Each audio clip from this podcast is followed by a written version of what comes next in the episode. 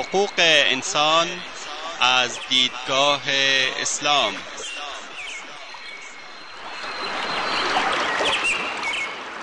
يا أيها الناس إنا خلقناكم من ذكر وأنثى وجعلناكم وجعلناكم شعوبا وقبائل لتعارفوا إن أكرمكم عند الله أتقاكم إن الله عليم خبير. ای انسان ها ما شما را از مرد و زنی به نام آدم و هوا آفریده ایم و شما را قوم قوم و قبیله قبیله نموده ایم تا همدیگر را بشناسید. بیگمان گرامی ترین شما در نزد الله متقی ترین شماست.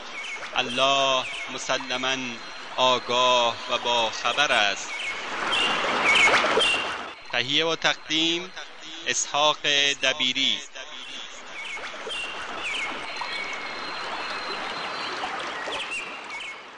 بسم الله الرحمن الرحيم الحمد لله رب العالمين وصلى الله وسلم على نبينا محمد وعلى آله وأصحابه أجمعين اما بعد شنوندگان عزیز در حلقه قبلی درباره برحذر داشتن از دوستان ناباب برحذر داشتن از مفاسد اخلاقی برحذر داشتن از حرام صحبت کردیم. در این حلقه درباره غذاها و نوشیدنیها صحبت خواهیم کرد. غذاها و نوشیدنی های حرام گوشت مردار، خون، گوشت خوک و هر آنچه هنگام ذبح بر آنها نام غیر خدا برده باشند حیوانی که خفه شده است یا با کتک و شکنجه مرده است یا آنهایی که به علت سقوط از بلندی یا شاخ زدن حیوان دیگر مرده اند یا گوشت حیوانی که حیوان وحشی از آن خورده است یا حیواناتی که به جهت تقرب به بتهای سنگی ذبح شدهاند جز مورد حرام است. این انواع بر اساس گفته پروردگار متعال است که میفرماید حرمت عليكم الميتة والدم ولحم الخنزير وما أهل لغير الله به. والمنخنقة والموقودة والمتردية والنطيحة وما أكل السبع إلا ما ذكيتم وما ذبح على النصب. بر شما حرام شد. گوشت مردار و خون و گوشت خوک.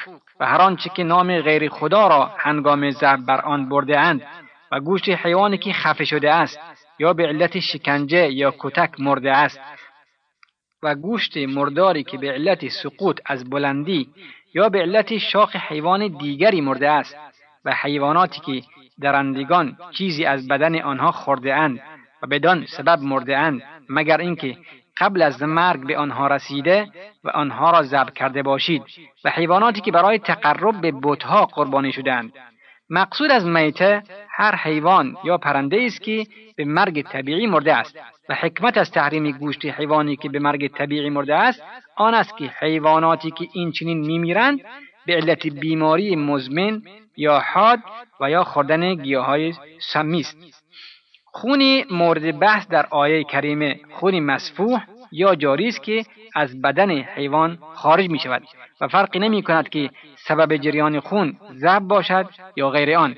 و حکمت در تحریم خون آن است که آدمی به طور طبیعی نوعی تنفر از خون دارد و مکانی مناسب برای تجمع میکروب هاست و ضرر آنها مانند گوشت مردار است. گوشت خوک نجس العین است. و شرع اسلام به شدت از آن نهی کرده است.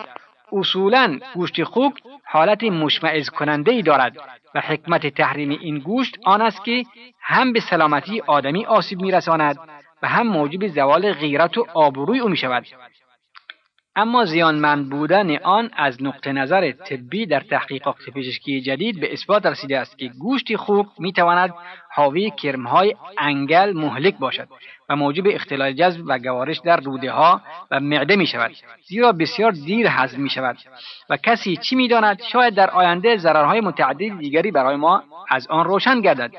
اما در ارتباط با زیان گوشت خوک بر غیرت و آبروی انسان باید بگوییم که بنا بر نظر متخصصین طب جدید گوشت حیوانات حاوی موادی است که صفات آن حیوانات را به آدمی منتقل می کند و هر آنچه بر آن نام غیر خدا هنگام زب برده اند شامل حیواناتی است که هنگام سربریدن بر آن نامی از نامهای غیر اسماء الله برده باشند مانند لات و عزا یا نامهای این چینین حکمت تحریم این نوع گوشت ها جانبداری از عقیده توحیدی و مبارزه با شرک و مظاهر شرک می باشد به هر صورت و شکلی که ظاهر شود تفاوتی ندارد.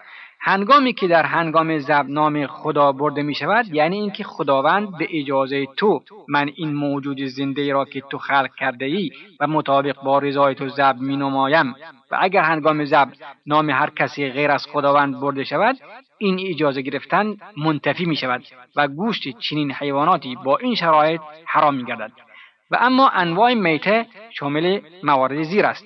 منخنقه حیوانی است که به وسیله هر نوع که باشد خفه شده است. موقوز حیوانی که به علت کتک یا شکنجه مرده است. متردیه حیوانی که از مکانی بلند به پایین انداخته شده و مرده است. نطیحه حیوانی که به وسیله شاخ حیوان دیگر مجروح شده و مرده است. اکل السبع حیوانی که قسمتی از آن به وسیله درنده هایی خورده شده و به همان واسطه مرده است. اما در ادامه آیه خداوند چنان میفرماید الا ما ذکیتم یعنی بجز موردی از هر کدام از موارد بالا که قبل از مردن به آن دست یافته باشید و فورا زب نمایید. و شرط آن, آن است که حیوان دارای حیات باشد. به علامت حیات آن خروج خون با فشار و دست و پا زدن و حرکت است. و اما حکمت تحریم گوشت حیوانی که از آن توسط حیوان وحشی استفاده شده است بزرگداشت و کرامتی آدمی است. آدمی بالاتر از آن است که از تهماندن غذای حیوانات وحشی تغذیه کند. خدای سبحان در این مورد در سوره اسراء میفرماید ولقد کرمنا بنی آدم. و به درستی که ما آدمی را گرامی داشتیم و کرامت دادیم. و اما ذبح حیوان برای بتهای سنگی یا به تعبیر قرآنی نصب که عبارت از بتها یا قطع سنگ است بزرگ که در گرداگرد کعبه چیده می‌شوند که مظاهر تاغوت یا معبودهای دست ساخته بشری بودند. اما جاهلیت به نیت تقرب به بتها و خدایانشان حیوانات خود را مقابل این بتها ذبح می‌کردند. این نوع حیوانات نیز حرام خواهند بود و فرقی نمی کند که در هنگام ذبح اسم غیر خدا برده شود یا نه. زیرا هدف از ذبح بزرگداشت تاغوت است. علت تحریم در این مورد نیز همان علت تحریم ذبحی است که نام غیر خدا را بر آن ذکر کردند. شریعت اسلامی از مجموعه میته ماهی و ملخ و از خون کبد و تحال را استثنا کرده است. این موضوع در روایت امام شافعی و احمد و ابن ماجه و دار قطنی و حاکم از عمر بن خطاب رضی الله عنه آمده است که دو میته برای ما حلال شده است ماهی و ملخ و دو خون کبد و تحال تمامی انواع موارد حرام که ذکر شد در حالت اختیار مطرح است چنانکه آدمی در شرایط ناچاری و اضطرار قرار گیرد مجاز است که از آن بخورد به شرط آنکه شرایط دوگانه زیر را فراهم کند. برای طلب و تحصیل شهوت نباشد. از حد ضرورت فراتر نرود و از مرز مجاز تجاوز نکند. این دو شرط در کلام خداوند سبحان آمده است که به درستی که گوشت مردار و خون و گوشت خوک و هر آنچه هنگام ذبح نام غیر خدا را بر آن برده باشند بر شما حرام است.